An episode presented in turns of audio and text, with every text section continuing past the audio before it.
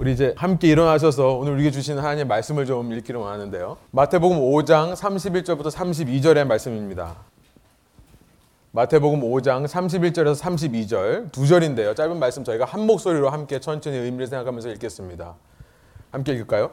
또 일러스되 누구든지 아내를 버리려거든 이혼 증서를 줄 것이라 하였으나 나는 너희에게 이르노니 누구든지 음행한 이유 없이 아내를 버리면 이는 그로 가늠하게 하며 또 누구든지 버림받은 여자에게 장가드는 자도 가늠함이라. 아멘. 함께 앉으셔서 기도하고 말씀 나누죠. 사랑의 하나님 감사합니다. 오늘도 저에게 살아계신 하나님께서 말씀하여 주신 것이라 믿고 이 말을 사람의 말로, 사람이 기록한 말로, 사람이 전하는 말로 받지 않기를 소망합니다. 이 가운데 저희 모두에게 말씀하시는 주의 진리가 무엇이든지 간에 저희가 주의 말씀대로 행하며 순종하는 결단 있는 예배 되게 하여 주시고 그런 저의 삶을 통해 이 땅에 하나님의 왕국을 확장시켜 가시며 오직 주님만 홀로 영광 받아 주십시오. 주님 저희의 이런 고백의 일부분으로 저희 소유의 일부분을 주님께 드립니다. 주님께서 기쁨으로 받아 주시고 저희가 돈을 드리는 것만이 아니라 저희의 마음과 사랑과 저희의 모든 시간과 에너지를 함께 드리기를 원합니다. 드린 것만이 아니라 정말 저희가 가지고 있는 저희의 삶에 있는 모든 것들이 다 주님 것이오니 주님의 영광을 위하여 저희의 모든 물질과 에너지와 시간들을 사용하여 주십시오. 감사드리며 예수님의 이름으로 기도합니다. 아멘. 예, 지난 추수감사절부터 시작해서 지난 신년주일까지요. 7주예요. 세어 보니까 7주 동안 저희가 마태복음의 말씀을 떠나 있었죠. 오늘 이 시간부터는 이제 다시 마태복음으로 돌아와서 산상수훈의 말씀을 예수님의 그 산상수훈의 말씀을 계속해서 살펴보기를 원합니다. 마태복음 5장을 되짚어 보면요. 5장 서두에 복이 있나니라는 8개의 메시지가 있었습니다. 이것을 팔복이라 하고 더 비아리튜드라고 하는데요. 예수님께서는 이 팔복의 메시지를 하신 이후에 예수님을 따르던 제자들과 또 수많은 무리들 앞에서 새로운 계명들을 말씀하셨다고 그랬죠. 이전에 너희가 이런 것들을 들었고 이전에 너희가 이런 것들을 지켰지만 but I say to you 나는 너희에게 말한다라고 하시면서 여섯 가지 계명을 마태복음 5장 21절부터 5장의 마지막인 48절까지 말씀하고 있다고 했습니다. 예수님은요, 앞서 산상수훈의 팔복을 통해 이 여덟 개의 복의 메시지, 이 비아리투드를 통해요, 이 땅에서 천국을 살아가는 사람들은 어떤 사람들인지를 말씀하셨어요. 이 땅에서 천국을 소유한 사람들은 어떤 삶의 모습으로 살아가게 되는지를 말씀하셨던 거죠. 그렇게 예수님을 왕으로 중심으로 해서 천국을 살아가는 새 시대 새 백성들이 이제 새 나라에서 어떠한 새 질서로 살아갈 것인지를 말씀하시는 것이 이 계명이라고 이해하시면 되겠습니다. 이러한 새 질서, 새 백성들의 새로운 삶의 질서, 새로운 계명을 말씀하시는 예수님은요. 마치 의사와 같이 우리 속에 있는 근본적인 문제들을 드러내신다고 그랬어요. 첫 번째 예수님은 살인에 대해서 말씀하시면서 우리 마음 깊은 곳에 있는 형제 혹은 자매를 미워하는 마음, 그 미워하는 마음이 바로 불의다. 하나님의 의를 이루지 못하는 거다 라는 것을 지적하셨었죠. 두 번째로 예수님은 간음에 대해 말씀하시면서 간음의 문제는 우리 속 마음 깊이 있는 탐욕의 문제다. 소유욕의 문제다라는 것을 말씀하셨었습니다. 그리고 오늘 세 번째로 예수님은 이혼에 대해 말씀하시면서 동일하게 이혼이라는 이 가정의 아픔, 이 사회의 아픔 속에 감추어져 있는 우리의 근본적인 문제들을 드러내시기 원하신다고 저는 믿습니다. 사실 이 말씀을 준비하고 묵상하는 것이 제가 지금까지 준비한 설교 중에 가장 어렵고 힘들었던 것 같아요. 제가 지난주에 좀 잠을 많이 못 잤습니다. 이 말씀을 가지고 많이 씨름하고 고민하고 책들도 많이 찾아보고 그랬었어요. 말씀을 따라가면서 예수님의 말씀을 그대로 설교하려고 하는 제 목회 철학만이 아니었다면 제가 정말 피하고 싶은 설교 제목이 이 이혼에 관련된 거예요. 이혼에 관한 설교만큼은 하고 싶지 않습니다. 왜냐하면요. 이혼이라는 것은 세상 누구도 계획하는 것이 아니죠. 상상조차 하지도 못하고 생각조차 하지 못한 일인데 어느 순간 현실이 되어 버리는 일입니다. 그 누구보다 당사자들에게 씻을 수 없는 아픔이 되기 때문에 설교를 통해 그렇게 어렵게 아문 혹은 어렵게 아물어가는 상처를 건드리고 싶지 않은 목회자로서의 마음이 있기 때문일 것입니다. 그러나 주님의 말씀이기 때문에 하나님께서 우리에게 주시는 말씀이라 믿고 우리의 상황과 현실 때문에 그 말씀을 피해가는 것이 아니라 우리의 상황과 현실 속에 그 말씀을 이루기 위해 조심스럽게 이 말씀을 좀 전하고자 합니다. 이런 의미에서 저희가 말씀을 나누기 전에요. 한 가지 좀 전제를 하고 넘어갔으면 좋겠어요. 좀 긴 전제긴 한데요. 한 가지 전제. 이 이혼이 비록 사회적으로 중요한 이슈고요. 사람들에게 깊은 상처를 주는 일, 아니 그 전에 하나님에게 가장 깊은 상처를 주는 일인 것은 분명하지만요. 이혼한 당사자들에게 있어서 우리가 조금이라도 정죄 의식을 갖지 말자는 것을 전제하고 싶습니다. 이혼한 사람에 대해 만에 하나라도 우리 마음 가운데 정죄하고 비판하는 마음과 생각이 있다면요. 그것은 위선이고 가식이라는 것을 전제하고 싶어요. 이 말씀을 전하는 제 속에 조금이라도 그런 가식과 위선이 있다고 여러분들이 오해하지 않으셨으면 좋겠습니다. 이 말씀을 듣는 여러분 속에도 이혼에 대해서 그런 비판적인 시각, 정죄하는 시각을 가지고는 가식적인 모습이 없으셨으면 좋겠습니다. 예수님께서 이 땅에 오셨을 때는 분명 병든 병자들을 위해 오신 거예요. 스스로 건강하다고 착각하면서 나는 문제 없다. 오히려 내 주위에 아픈 사람들을 정죄하고 걱정해주는 그런 바리새인과 같은 가식적인 종교인들을 위해 오신 것이 아니었습니다. 우리가 누구라고 예수님 앞에서 누군가를 판단하고 정죄할 수 있겠습니까? 그렇죠? 우리 역시 예수님 외에는요 똑같은 죄인들일 뿐이에요. 예수님의 은혜 없이는 한순간도 살아갈 수 없는 죄인들인데 누가 누구에게 돌을 던질 수 있겠습니까? 오늘 우리가 읽은 본문 32절에서 예수님은요, 음행한 이유 외에 아내를 버리는 것에 대한 경고를 하고 있어요. 그러나 요한복음 8장에 가보면 실제로 그렇게 음행하다가 잡혀온 여인의 이야기가 있습니다. 음행하던 현장에서 붙잡혀서 예수님 발 앞에 끌려온 여인의 이야기가 있어요. 그 여인은요, 이제 그 남편으로부터 버림받을 것이 분명하죠. 이제는 평생 이혼녀라는 타이틀을 가지고 살아야 합니다. 아니, 사람들이 그를 돌을 들어서 죽이려고 했습니다. 그 여인을 향해 예수님께서 뭐라고 말씀하셨죠? 너를 정죄하던 사람들이 어디 있느냐? 나도 너를 정죄하지 아니하노라. 그 말씀하셨던 것을 우리는 잊지 말아야 하겠습니다. 우리가 이 말씀을 통해 집중해야 되는 것은요. 이혼이라는 문제보다 우리는 예수님께 집중해야 될 줄 믿습니다. 문제를 집중하는 것보다 문제보다 더 크신 예수님. 그 문제를 다 덮으실 수 있는 사랑과 능력을 가지고 계신 예수님을 바라보는 것만이 우리의 유일한 할 일이고 이것이 우리의 유일한 소망이라는 거예요. 지난주에 제가 우리 운영위원들에게도 나누었지만요. 지난 성탄 주일에 제가 성찬식을 했었죠. 저희 교회 처음으로요. 제가 성찬의 조건으로 세례를 받지 않으셨어도 저희 교회 교인으로 등록하지 않으셨어도 마음속에 예수 그리스도를 구주로 고백하는 마음이 있기만 하면 성찬에 참여할 수 있으십니다. 이렇게 말했었던 것을 기억하실 거예요. 성찬식이 끝나고 나서 어떤 한 분이 제게 이런 질문을 하셨는데요. 본인이 가본 교회 중에 한 성찬식에서 한 목사님이 현재 죄를 짓고 있는 사람들은 성찬에 참여하지 마십시오라고 하는 것을 들었대요. 저에게 어떻게 생각하냐고 물으셨습니다. 그 말을 듣는데 제 마음 속에요. 참 안타까운 마음이 들더라고요. 물론 고린도전서 10장에서 사도 바울이 성찬에 참여하면서 합당한 마음가짐 없이 주의 살과 피를 먹고 마시는 것에 대한 경고를 한 것은 사실입니다. 그것은 자기 자신을 살피지 않고 먹거나 혹은 배고파서 먹는 일에 대해서 말하는 거예요. 실제로 배가 고프니까 허기를 채우려고 하는 것들. 그러나 그 성찬식이라는 것은 죄인들을 위한 거죠. 죄인들을 위한 것입니다. 죄인들을 참여하지 말라라고 사도 바울이 말한 것은 아니에요. 세례를 받은 사람만, 교인들만 참여하라고 말씀한 것도 아니라고 믿습니다. 오히려 내 속에 아직도 살아있는, 아직도 기세등등하게 살아있는 이 죄성을 애통해 하며 회개하는 마음으로 성찬에 참여하는 것을 예수님께서 원하시지 않겠습니까? 우리가 믿는 예수님은 바로 그런 마음을 원하시는 예수님이라 믿습니다. 착한 척, 문제 없는 척 하는 것을 원하시는 예수님이 아니세요. 있는 모습 그대로 상한 심령을 기뻐하시는 예수님이라 믿습니다. 교회란 그저 착하고 거룩한 사람들의 모임, 거룩한 척하는 종교인들의 가식적인 모임이 아닙니다. 교회란 현재 내 삶에는 죄가 없다라고 착각하는 사람들의 모임이 아니에요. 어떤 종교적인 지위와 어떤 멤버십을 가지고 어떤 봉사하는 타이틀 가지고 자랑하는 사람들의 모임이 아닙니다. 교회란 죄인들의 모임인 줄 믿습니다.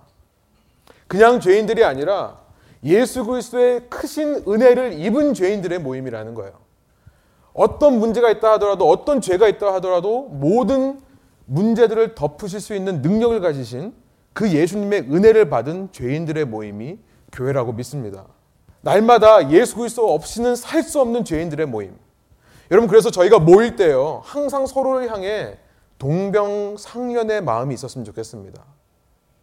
죄인으로서 동일한 죄의 모습, 그 죄의 모양은 다양하겠지만 같은 본질의 죄의 모습을 가지고 살아가는 서로를 바라보며 똑같이 비판하고 정죄하는 것이 아니라요. 세상처럼. 우리 가운데 예수님의 사랑을 입은 자로서 동병상련의 마음이 있었으면 좋겠습니다. 2015년 저희가 교회를 시작하면서 제 마음속에 우리 교회가 이런 교회 됐으면 좋겠다는 생각이 많이 듭니다. 서로 죄인이고 부족하고 나약한 모습을 발견하는 것이 충격이 아닌 공동체. 서로 나약하고 죄인이고 부족한 모습을 발견하는 것이 충격이 되지 않는 공동체. 세상 어떤 죄인이라도 와서 한 몸을 이룰 수 있는 공동체. 그런 교회가 되었으면 좋겠어요. 제가 목회를 이제 개척한다고 하니까 어떤 목회하신 분이 저한테 조언을 해주시는 것이 있습니다. 물론 그분의 마음은 제가 너무 감사하게 받았어요. 그런데 제 마음속에 동의를 들지 않는 것이 하나 있었는데 뭐냐면 이제 목회자로서 강단에서 너무 자기 얘기를 하지 말라고 그러시더라고요. 맞는 말씀이세요. 그런데 그분이 지적하신 건 뭐냐면 목회자가 너무 자신의 부족함을 얘기하다 보면 성도들이 그 부족함을 받고 아 위로를 받기보다는요 나중에 그 목회자를 공격하는 도구로 쓴대요. 그 말씀 해주신 거 저는 너무 감사하게 받았습니다. 여러분 그러나 저는 한편으로 그러기 때문에 목회자가 설교를 하면 할수록 가식으로 똘똘 뭉치는 게 아닌가 생각을 해요. 저는 그런 교회 되고 싶지 않아요. 그런 목회자 되고 싶지 않습니다. 여러분들이 많이 저를 좀 이해해 주셔야 돼요. 많이 용서해 주셔야 돼요. 제가 이 말씀 드리는 건 뭐 제가 뭐 그런 얘기를 들어서가 아니라 아니면 제가 지금 뭐 정말 엄청난 공개하지 못하는 큰 비밀의 죄를 짓고 있어서 이런 말씀 드리는 게 아니라요. 지금은 여러분들이 저를 너무 사랑해 주시기 때문에 지금 말할 수 있는 것 같아요. 지금 너무 격려를 많이 해주시고 위로를 많이 해주시는 시간이기 때문에 이런 말씀을 드릴 수 있을 것 같습니다. 목회자뿐만 아니라 성도들 모두가 자신의 나약함과 약함과 부족함을 스스럼 없이 말하고 그것을 받아줄 수 있는 공동체. 은혜 없이는 나는 살 수 없다는 모습을 보여줄 수 있는 공동체. 서로 그런 모습들의 동병상련을 느끼면서 그대로 용납함을 통해 그들의 문제들이 치유돼가는 공동체. 저는 레분교회가 이런 공동체 되기를 간절히 소원합니다. 어떻게 이것이 가능하겠습니까? 우리가 우리를 정죄하지 않는 예수님을 바라볼 때, 예수님만 바라볼 때 가능하다는 거예요. 우리가 이 전제를 하고 넘어가자는 것입니다. 그래서 제가 긴 전제라고 그랬죠. 이렇게 예수님께서 우리의 문제에 대해, 특별히 이 이혼이라는 문제에 대해 정죄하지 않으신다는 것을 우리가 전제하고 이제 말씀을 이제 보길 원하지만요. 그렇다고 해서 예수님께서 이혼의 삶이 정상이다. 이혼의 삶이 건강하다라고 말씀하시지도 않음을 우리는 기억해야 됩니다. 이혼과 관련해서 예수님은 어떤 마음을 말씀을 하시는가에 대해서요. 오늘 본문뿐만 아니라 이 마태복음 안에 이혼에 대해 예수님께서 더 깊고 자세하게 말씀하신 본문이 있어요. 그래서 그 본문을 우리가 함께 읽어볼 필요가 있겠는데요. 마태복음 19장에 있는 본문입니다. 19장 3절부터 9절에 있는 말씀이에요. 3절을 보여주시면 바리세파 사람들이요. 위선적이며 가식적이며 나는 문제가 없다라고 착각하고 있는 이 종교인들이요. 예수님을 시험하려고 묻습니다. 이유가 된다면 사람이 그의 아내를 버리는 것이 적법한 것입니까? 한국어 번역이 참 너무 정확한 것 같아요. 이유가 된다면, 사유가 된다면, 정당한 사유가 있다면 이혼할 수 있습니까? 라고 물어보는 거예요. 이에 대한 예수님의 답은요, 참으로 간결하면서도 정확하세요. 예수님의 답은요, 한마디로 이거예요. 매뉴얼을 봐라. 네가 제품을 사용하다가 문제가 생겼냐? 매뉴얼을 보라는 거예요. 사용 설명서로 돌아가라는 거죠. 기록되어 있는 하나님의 말씀인 성경에 뭐라고 되어 있느냐? 물어보시는 거죠. 4절입니다. 창세기 1장 27절을 인용하시면서 예수님은 하나님께서 처음 사람을 창조하실 때 남자와 여자로 만드셨다라는 것을 말씀하세요. 그리고 5절에 보니까 창세기 2장 24절의 말씀을 이용해서 그 두 남녀가 연합하여 한 몸이 될 것을 명령하셨다.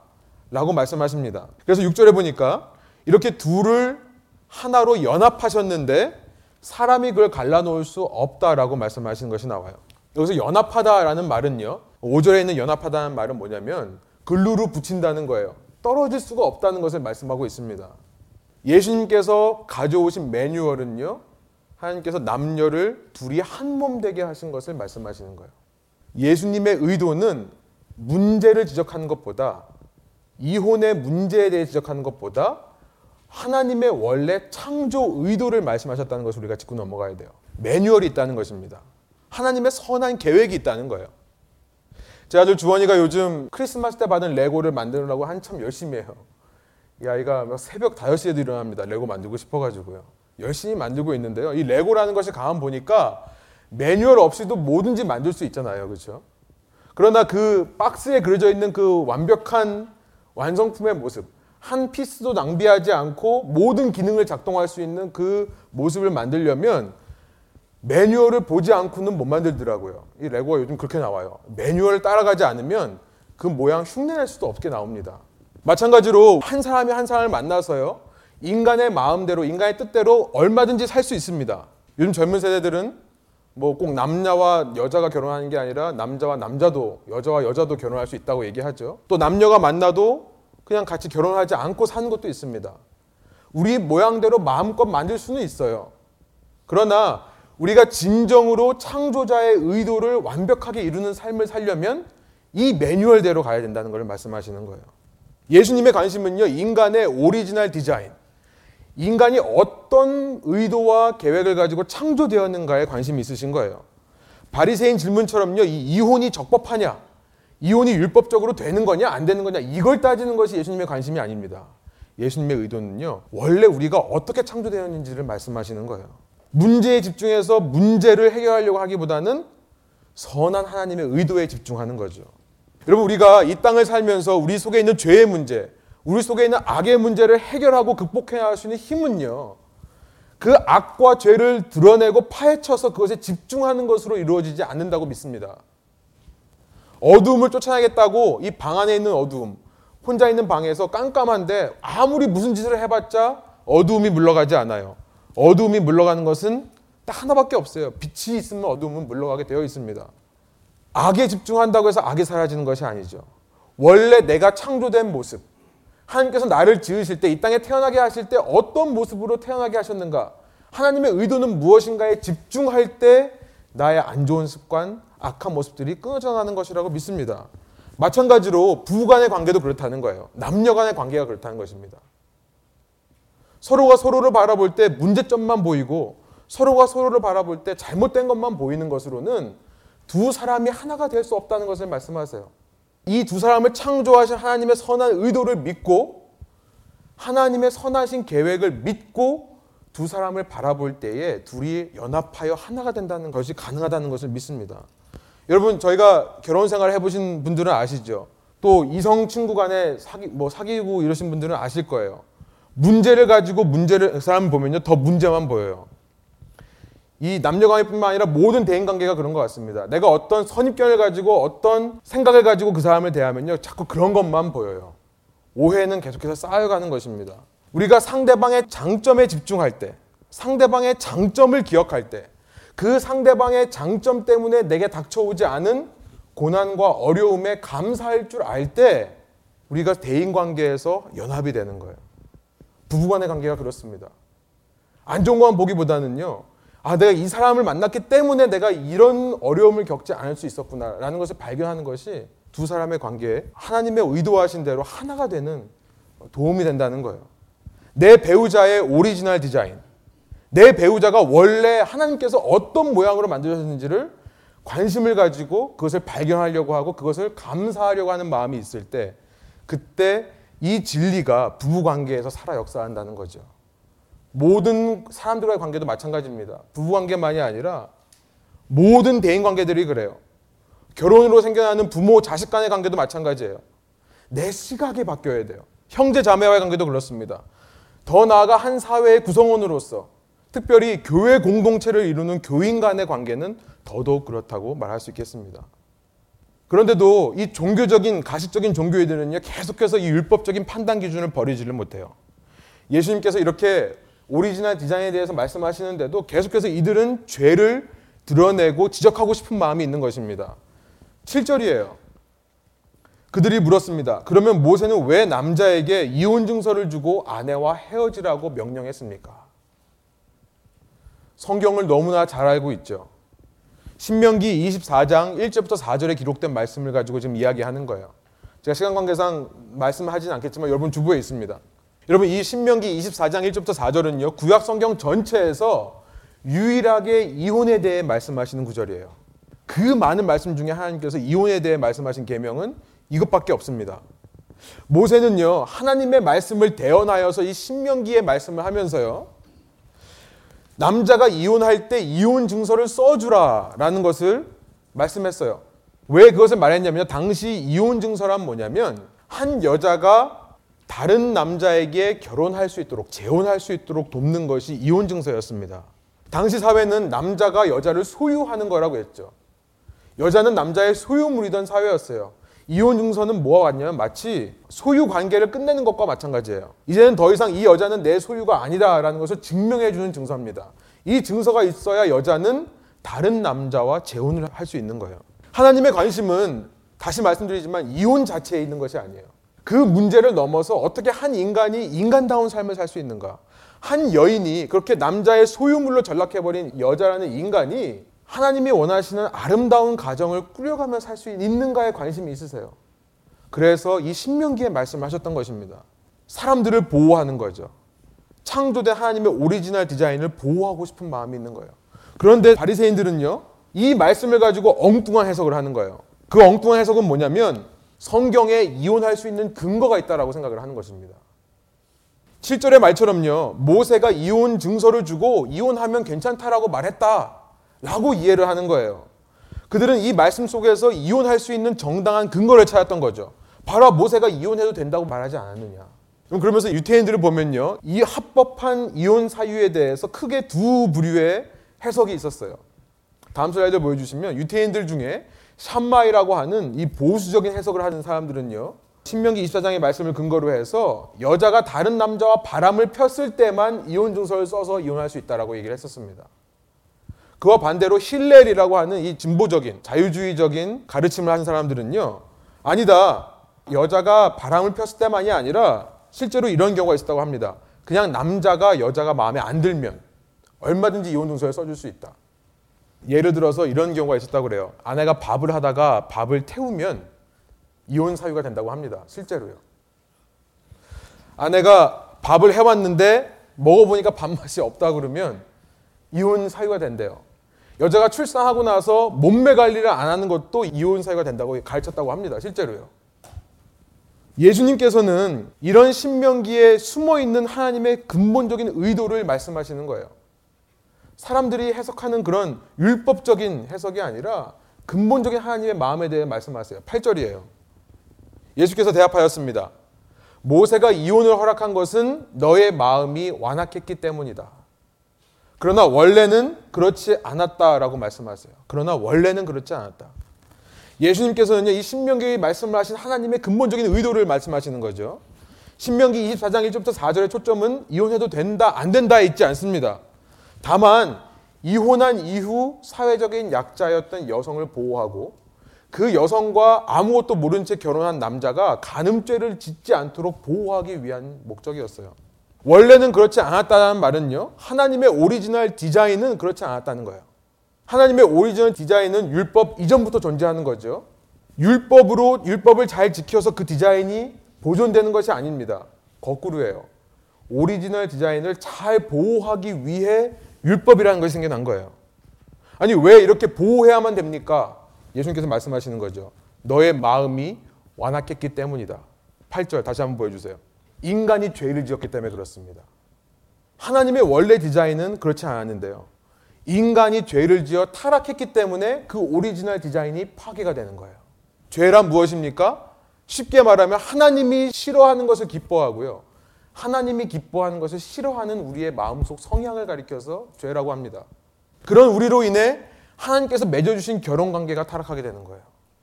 그런 우리로 인해 이 세상의 모든 풍조가 시대가 지나면 지날수록 결혼은 미친 짓이다. 그것으로 흘러가는 거죠. 결혼을 파괴하고 부정하는 방향으로 흘러가게 되는 거예요.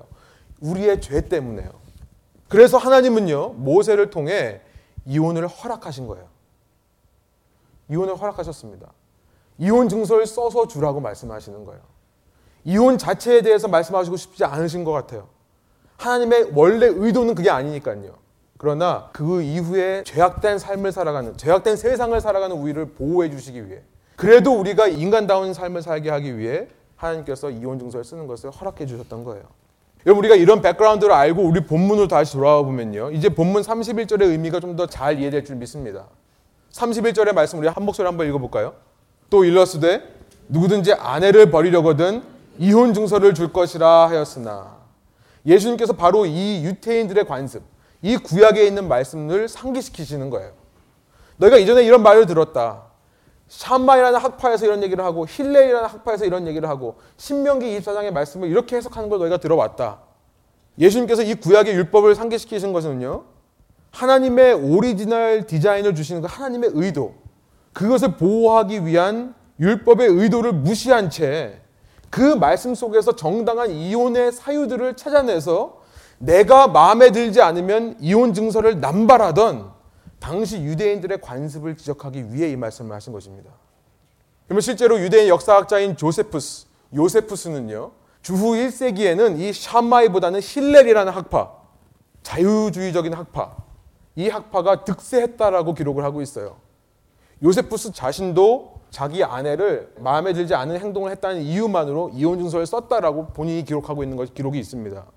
그러나 예수님은요, 다시 말씀드리지만 이혼하고 안 하고를 말씀하시는 것이 아니라 이 이혼 속에 숨어 있는 우리 인간들의 악한 의도를 드러내시는 거예요. 이혼 이후에 어떤 삶을 사는가가 더 관심이 있으신 거예요. 32절의 말씀을 한번 다시 한번 한 목소리 읽어볼까요?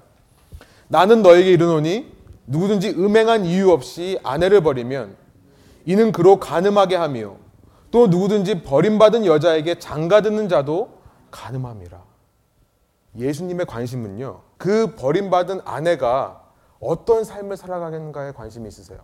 음행한 이유가 없는데도 힐렐이 말하는 것처럼 밥을 잘못해서 몸매 관리를 안 해서 쫓겨난 여인들이 어떤 삶을 살아갈 수밖에 없는가. 그들이 가늠하는 죄를 짓지 않도록 보호하시는데 예수님의 의도가 있는 거예요.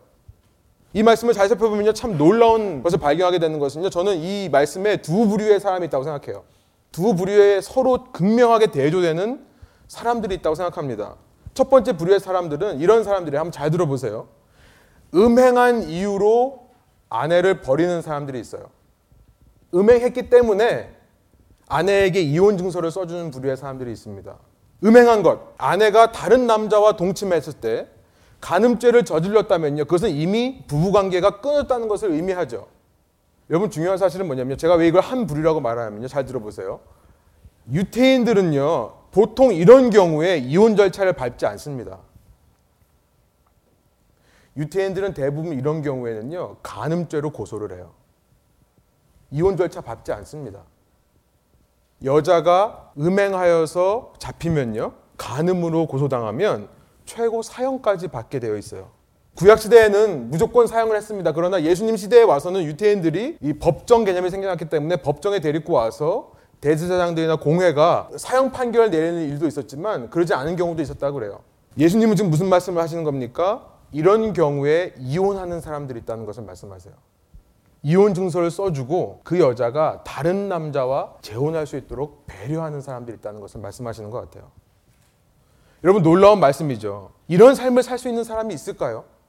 누가 이런 삶을 살 수 있겠습니까? 산상수훈을 통해 예수님께서 말씀하시는 의도는 이거예요. 가난한 심령을 가진 사람. 그 애통한 마음을 복수로 갚지 않는 사람들. 악에 악으로 대항하지 않고 온유하게 이것을 참아내고 하나님의 의만을 구하며 긍휼한 마음을 가지고 피스메이커가 되는 사람들. 평화를 이루기 원하는 사람들이 이런 삶을 살 수 있다고 말씀하시는 것 같아요. 이 말씀 속에는요, 한 부류의 사람들이 있습니다. 천국을 소유한 사람들의 삶의 방식이에요. 아내가 음행했을 때라도 이혼 증서를 써줄 수 있는 사람들의 모습이 있어요. 그러나 그와는 정반대의 부류의 사람들이 있습니다. 이런 이유 외에 아내를 버리는 사람들이에요. 음행하지도 않았는데, 한 부류의 사람들은 음행해도 재혼할 수 있도록 배려하는데, 한 부류의 사람들은요, 음행하지도 않았는데 여자를 내쫓는 사람들이 있다는 거예요. 당시 유대인 사회에 당연시되던 이 힐렐 학파의 가르침처럼요. 남자가 여자 위에 폭군으로 군림하여서 여자를 종처럼 부리면서 마음에 안 들면 쫓아내고 새로운 여자를 들이는 여러분 이것은요 결코 천국을 사는 사람들의 삶의 모습이 아니라고 말씀을 하시는 거예요. 여러분 저는 예수님의 이 이혼을 말씀하시는 의도가 이러하고 생각합니다. 이혼 자체에 있지 않다고 생각해요. 이혼 자체를 말씀하시기보다 이러한 우리의 본성적인 마음 어떤 마음입니까? 우리 속에 있는 이기심에 대해 말씀하시는 거라고 생각합니다. 우리 마음 깊은 곳에 자리 잡고 있는 독선의 마음, 나만 옳고 마치 이 세상 모든 사람들이 나를 위해 존재하는 것처럼 말하고 행동하려는 성향에 대해 말씀하시는 거라 생각해요. 예수님은요, 이 말씀을 통해 우리 속에 있는 그런 이기심들을 드러내시는 거죠. 이런 의미에서 이혼이라는 것은 앞에서 말한 간음과 이어지는 것입니다. 간음이 마음속에 있는 탐욕의 문제, 소유욕의 문제를 드러내는 것이라면 이 이혼 역시 나의 이기심, 나밖에 모르는 마음을 드러내기 때문에 그렇습니다. 여러분 그러므로 이 말씀 속에서 우리는요 단지 이혼해야 되냐 말아야 되냐 이 수준에서 멈추는 것이 아니라 이 이혼을 넘어서 우리의 모든 대인 관계 속에서 우리가 어떤 마음가짐으로 천국을 이루며 살아야 되는지를 발견하게 돼요. 하나님이 원하시는 결혼 관계, 하나님이 원하시는 모든 대인 관계, 하나님이 원하시는 교회의 모습, 그 모습은요, 내가 중심이 되어 내 주위 사람들을 나를 위해 존재하는 도구로 전락시키려는 나의 그 이기적인 탐심을 포기하고 그것을 없애려는 노력으로부터 시작한다는 거예요. 여러분, 이 이기적인 탐욕이 있으면요, 끊임없이 내 입에서 나오는 것이 불평으로 나타납니다. 불만으로 드러나요. 여러분 속에 이기심이 있는지 없는지를 가장 쉽게 하는 방법은 그거라고 생각합니다. 내 입에서 도대체 무슨 말이 나오는가?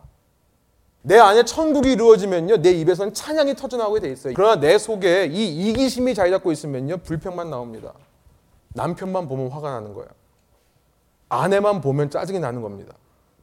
부부 관계만이 아니죠. 부모 자식 간의 관계. 더 나아가서 모든 관계 속에, 대인 관계 속에서. 교회 안에서 그렇습니다. 이기적인 탐욕은 끊임없이 내 속에 불평과 불만을 만들어내요. 그 불평과 불만이 아무리 정당한 것이라 하더라도 그 누구도 나 같은 상황에서는 똑같은 말을 할 거다라고 한다 할지라도 그것에만 집중해서 하나님의 오리지널 디자인을 바라보지 못하는 사람은요, 이미 마음속으로부터 이혼한 사람들이라고 말씀하시는 거예요. 이미 마음속에서 하나님의 그 오리지널 디자인을 파괴해가는 사람이라는 것을 말씀하시는 것이라 저는 믿습니다. 여러분 우리가 이 말씀 앞에서 다시 한번 우리가 예수님께 우리의 시선과 관심을 집중하기를 원합니다. 예수님은 어떤 분인가? 여러분 성경책에 있으신 분들은 한번 호세아서 2장을 한번 펴보시기 바래요. 제가 너무나 좋아하는 하나님의 말씀인데요. 호세아서 2장에 우리 하나님이 어떤 하나님인가에 대해서 이렇게 말씀하십니다. 호세아서 2장 14절부터 20절. 제가 혹시 한국말이 좀 불편하신 분들이 있으실까봐 우리말 성경으로 한번 읽어드릴게요. 호세아서 2장 14절부터 20절에 이런 말씀이 있습니다. 그러므로 보아라. 내가 그를 유인해 광야로 데리고 가서 그녀에게 부드럽게 말할 것이다. 이렇게 말씀하시고 있어요. 개혁 성경에는 내가 그를 타일러 거친 들로 데리고 가서 말로 위로하고 이렇게 되어 있는데요. 영어로 보니까요. I will allure her and bring her into the wilderness and speak tenderly to her. 여러분 여기서 말하는 her 그녀가 누굽니까? 이스라엘이에요. 지금 하나님께서 이스라엘 백성에 대해서 호세아에게 이 말씀을 전하라고 하는 것입니다. 하나님은 호세아 선지자에게 가서 음란한 여인과 결혼하라고 했어요. 왜요? 그래서 내 마음을 알라는 거죠. 내 신부된 이스라엘이 나를 떠나 다른 남자와 바람 피는 것을 너도 느껴봐라. 말씀하시는 거예요. 그런데 그런 호세아에게 뭐라고 말씀하세요? 그러므로 보아라. 내가 그를 유인하겠다. 내가 그를 잘 달래서 다시 광야로 데리고 간다. 여러분 광야가 어딥니까? 광야가 어디예요? 처음 이스라엘 백성이 하나님과 만난 장소, 첫 데이트 장소예요. 말하자면요. 광야로 데리고 와서 그들에게 그녀에게 부드럽게 말할 것이다. 우리가 믿는 하나님이 이런 분이세요. 가늠한 여인인 우리를, 음란한 여인인 우리를 이렇게 참아주시는 하나님이시라는 거예요. 15절, 내가 그곳에서 그녀의 포도원을 돌려주고 아골의 골짜기, 그 사망의 골짜기를 소망의 문이 되게 할 것이다. 그곳에서 그녀는 자신의 어린 시절처럼 이집트에서 나왔을 때처럼 대답할 것이다. 그날의 여호와의 말씀이 있을 것이다. 너는 나를 내 남편이라 부르고 다시는 나를 내 바알이라고 부르지 않을 것이다.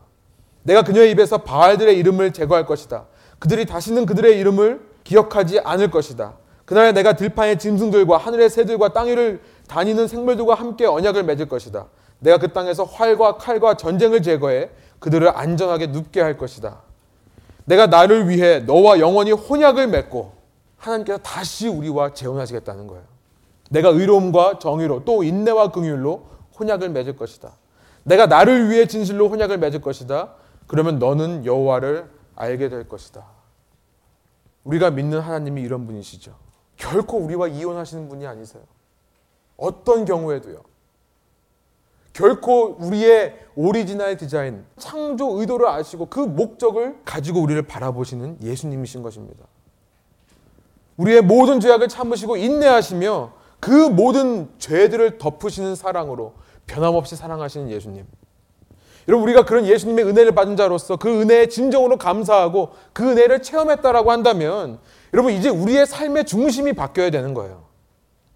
더 이상 내가 중심이 되어서 내 기준으로 누군가를 판단하고 정죄하고 비판하는 마음 그 마음부터 다스려야 되는 것입니다. 부부 관계에서요. 가장 기본적으로 부부 관계에서요. 그러나 부부 관계뿐만 아니라 모든 대인 관계에서 그렇습니다. 그런 마음을 가지고 우리가 서로 동병상련하며 함께 품어주는 공동체가 되자는 거예요. 한 해 우리 교회를 시작하면서 한 해 표요를 그리스도의 남은 고난을 내 육체에 채우자라는 골로새서의 말씀을 가지고 우리가 시작했죠. 여러분 결혼 생활, 결혼을 지키기 위해 여러분의 가정을 지키기 위해 여러분의 삶에 어떤 그리스도의 고난을 채우시기를 원합니까? 여러분의 중심을 바꾸세요. 예수님으로 바꾸세요. 불평불만하는 내 입을 다스리십시오. 혀를 절제하세요. 결혼 생활을 넘어서 모든 대인 관계에서 특별히 한 교회를 이루기 위해 내 속에서 회개해야 될 이심, 독선적인 모습이 있다면 무엇입니까? 마치 사람과 관계에서 상대방의 나를 위해 존재하는 도구인 양 다뤄왔던 마음이 있다면 이 시간 예수 그리스도의 마음으로 바뀌시길 바랍니다. 예수님의 마음이 어떤 것입니까? 제가 너무나 좋아하는 빌립보서 2장 1절부터 11절의 말씀을 읽고 제가 말씀을 마치겠습니다. 빌립보서 2장에 예수님의 마음에 대해서 이렇게 말씀하세요. 그러므로 그리스도 안에 무슨 권면이나 사랑의 위로나 성령의 무슨 교제나 긍휼이나 자비가 있거든 마음을 같이하여 같은 사랑을 가지고 뜻을 합하며 한 마음을 품어 아무 일에든지 다툼이나 허영으로 하지 말고 오직 겸손한 마음으로 각각 자기보다 남을 낮게 여기고 나은 사람으로 여기고란 뜻이에요. 각각 자기 일을 돌볼 뿐더러 각각 다른 사람들의 일을 돌아보아 나의 기쁨을 충만하게 하라. 너희 안에 이 마음을 품으라.